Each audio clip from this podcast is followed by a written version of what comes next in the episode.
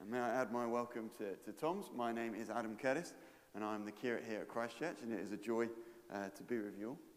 Um, because we've got a slightly smaller, uh, shorter service today, we've read all of John 21, but I'll only be preaching uh, on the first 14 verses. Um, I, I felt duty bound that we should read it all, because that was my original task. But I felt a short sermon on such a mighty chapter was just, I wasn't going to do it justice.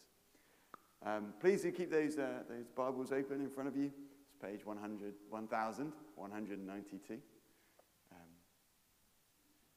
and as we uh, come to hear from God's word, the living God speaking to us today, let's come in humility and in prayer.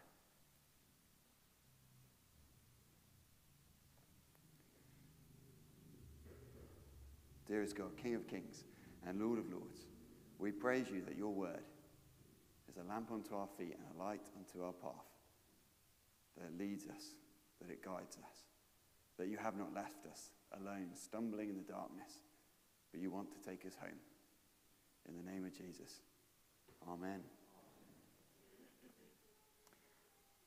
Life is filled with burdens. You can have the burden of uh, responsibility.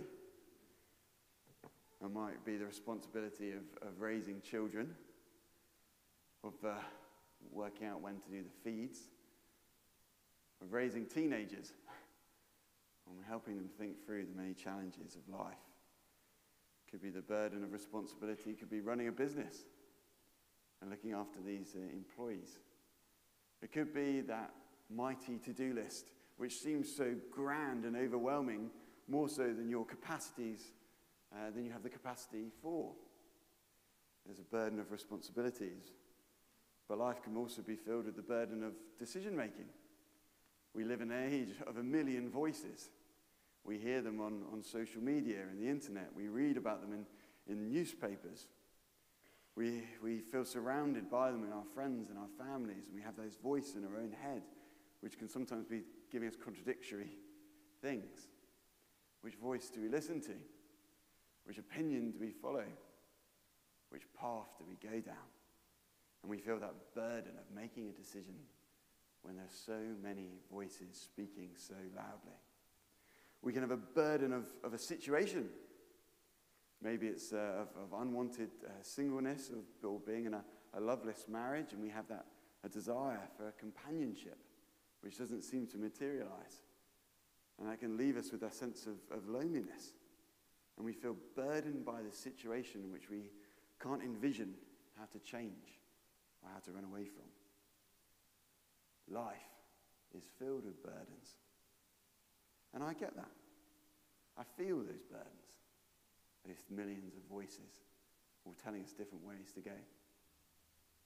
Life is filled with burdens. And when we come to Scripture, we meet our King. Not King Charles, even though we pray he will be a good king who will lead us well. But our true King, our King of Kings. And as we come to a King of Kings with such a title, such power and such authority over us, well, it feels natural to ask, well, what sort of burdens is he going to put on me? What sort of burdens will Jesus put upon me?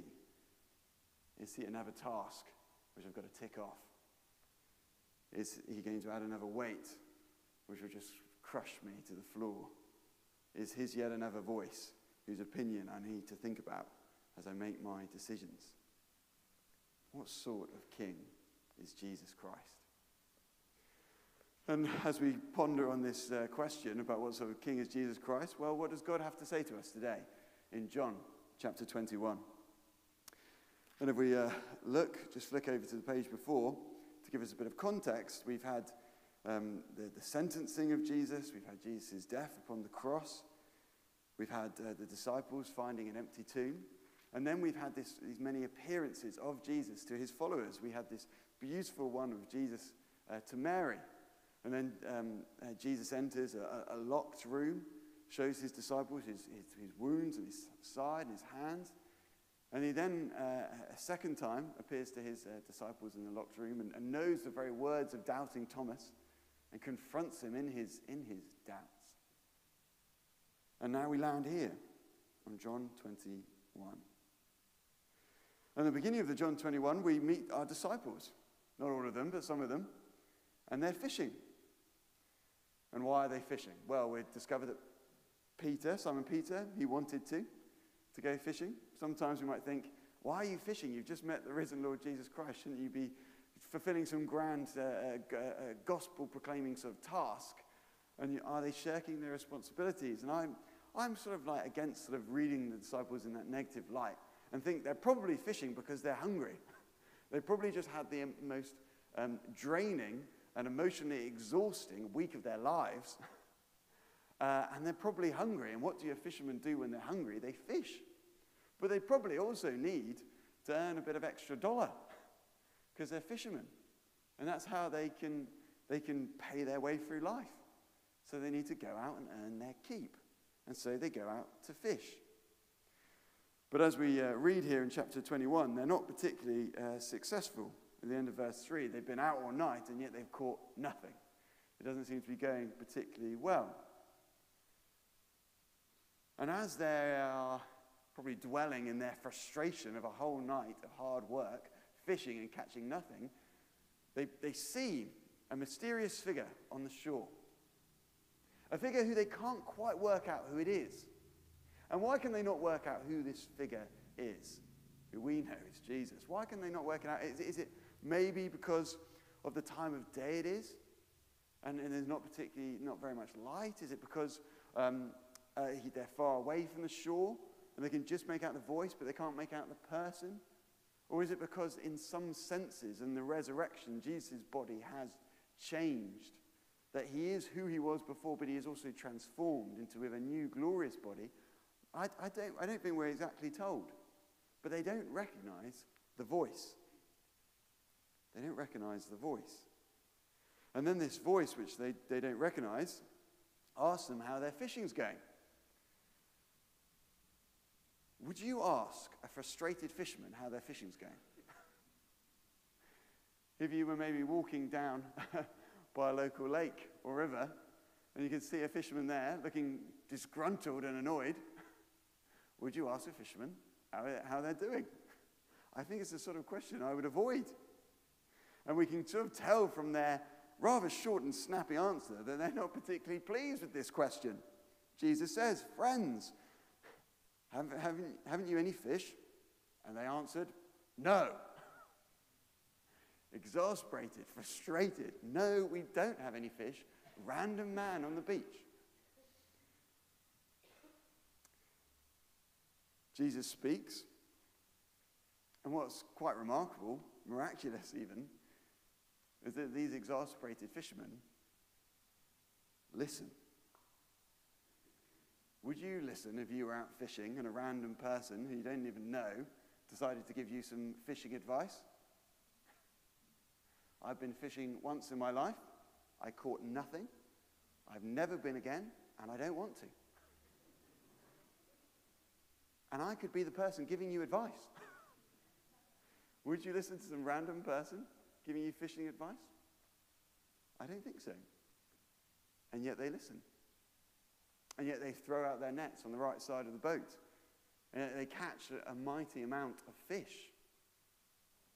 Why do they listen? Listen because that voice has a natural authority. They listen as Lazarus listened, a man who is dead, and yet he rose because that voice has a natural authority.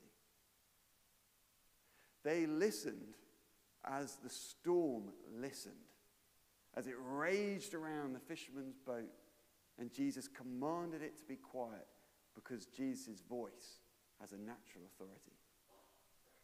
They listened as they have listened since the beginning of this gospel as Jesus Christ calls these fishermen to leave their nets and to come and follow him. And they followed, not because they knew him at that time or knew anything about him, but because his voice has a natural authority. And so, even though they do not know who speaks to them, they listen. They listen. And thank goodness that they do. Because the catch that they have is massive, it's huge, it's ginormous. And thank goodness that they listen because in listening, they have this catch, and in having this catch, they comprehend who has spoken to them. And the disciple whom Jesus loved, uh, the, the writer of this gospel, John, he recognizes that that voice of the one who spoke to them is the Lord. And Peter, in his excitement, clothes himself and then throws himself into the sea. Why does he clothe himself? like, on one level, and I sort of, like, we don't actually, it doesn't tell us why. I sometimes wonder if he clothed himself just out of pure, just adrenaline excitement in the moment that he can't think straight. But maybe he also clothed himself in some sense that he's, he, he, he's a fisherman out in the, on the lake and he's going to meet his Lord and Savior, and so he just wants to look more respectful. Who knows? But he's desperate.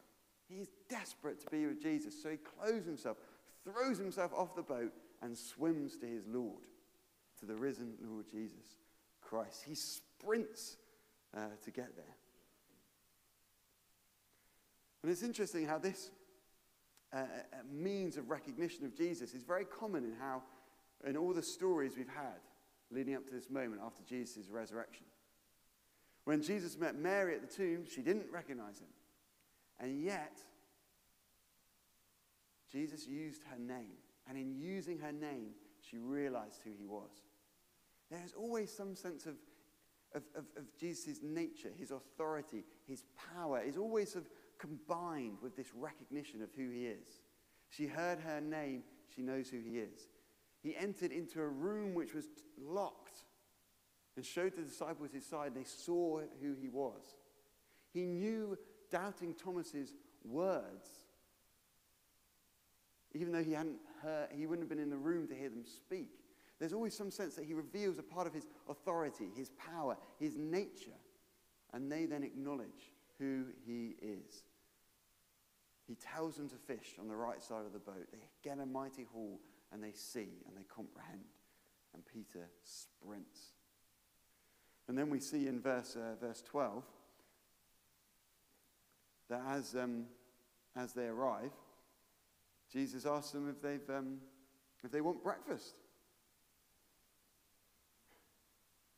He asks these hungry disciples if they want breakfast. And the author of John gives us quite an interesting little like comment in verse 12. Let's just look at it.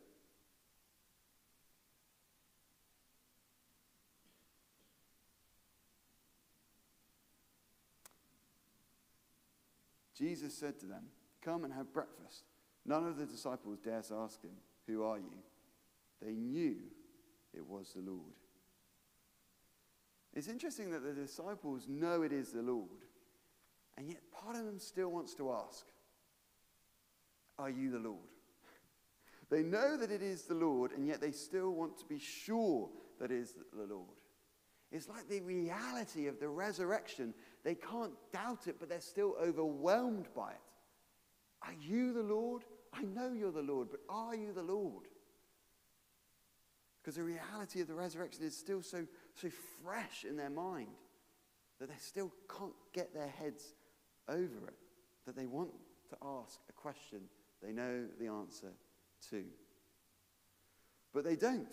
And instead, Jesus Christ gives them breakfast, and he gives them fish, and he gives them bread.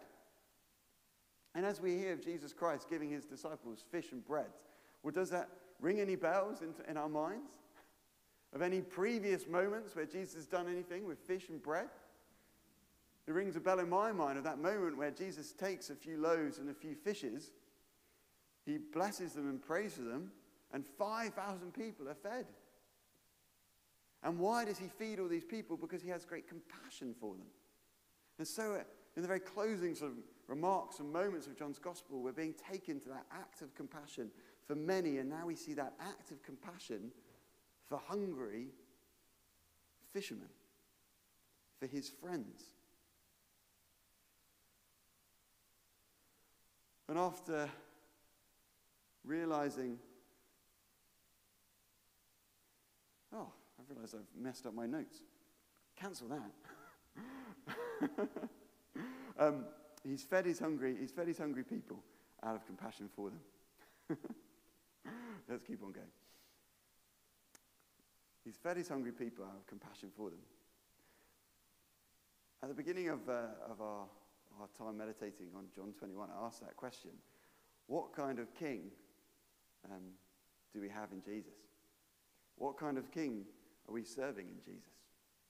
One who asks us to complete another task, one who puts a weight on us which is going to crush us, another voice we have to listen to. What kind of king do we serve in Jesus? One who serves us.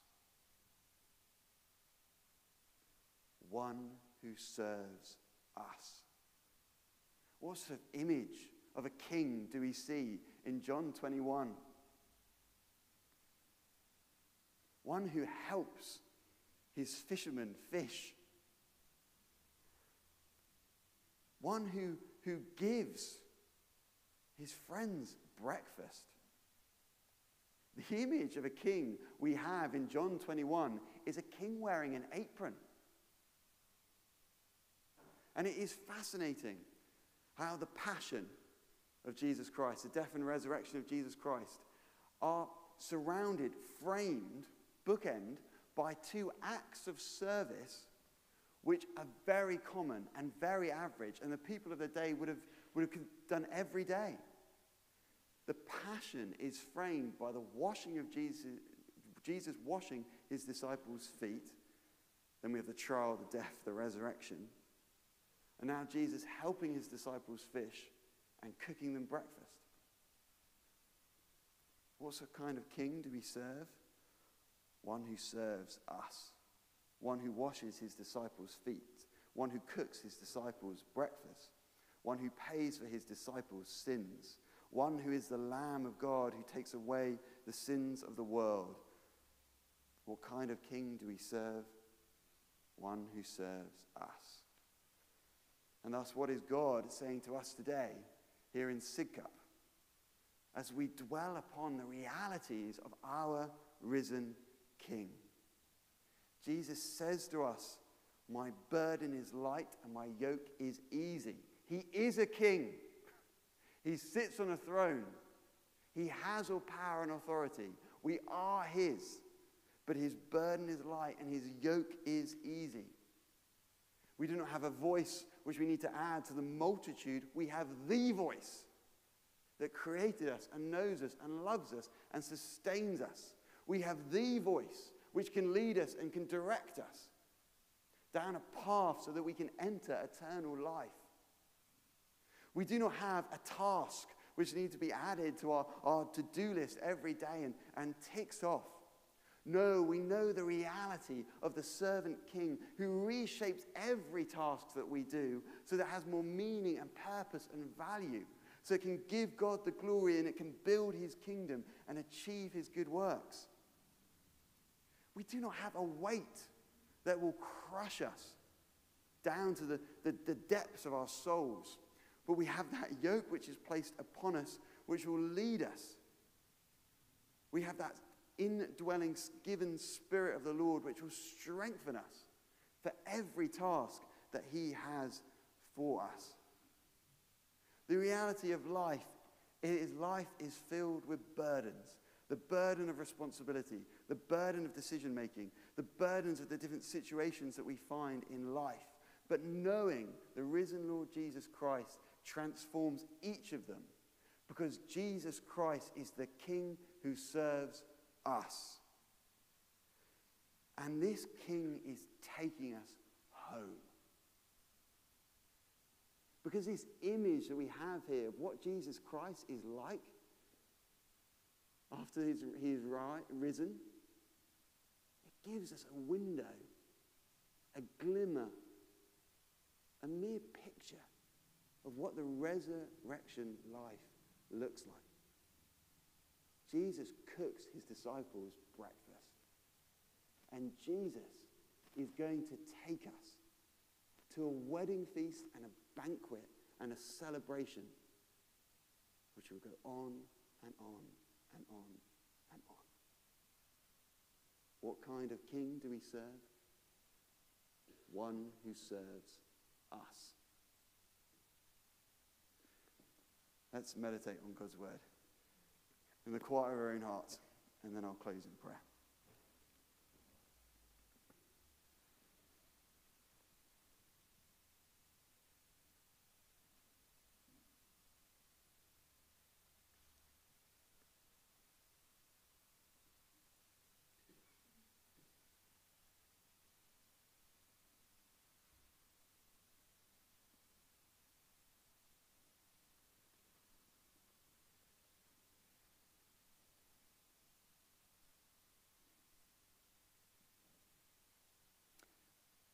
Dearest God, King of kings and Lord of lords, thank you, Father, that your Son is a king who wears an apron. That your Son is a king who washes his disciples' feet, dies for their sins, and cooks them breakfast. Thank you that your Son is a king who serves us. Please, Father God, may the reign the rule, the kingship of Jesus Christ impact every area of life of our lives so that we might indeed know, experience, and feel that his burden is light and his yoke is easy. And please, Father God, may your Son, Jesus Christ, lead us home so that we might see you face to face and spend all of eternity gazing at your glory. In the precious name of Jesus. Amen.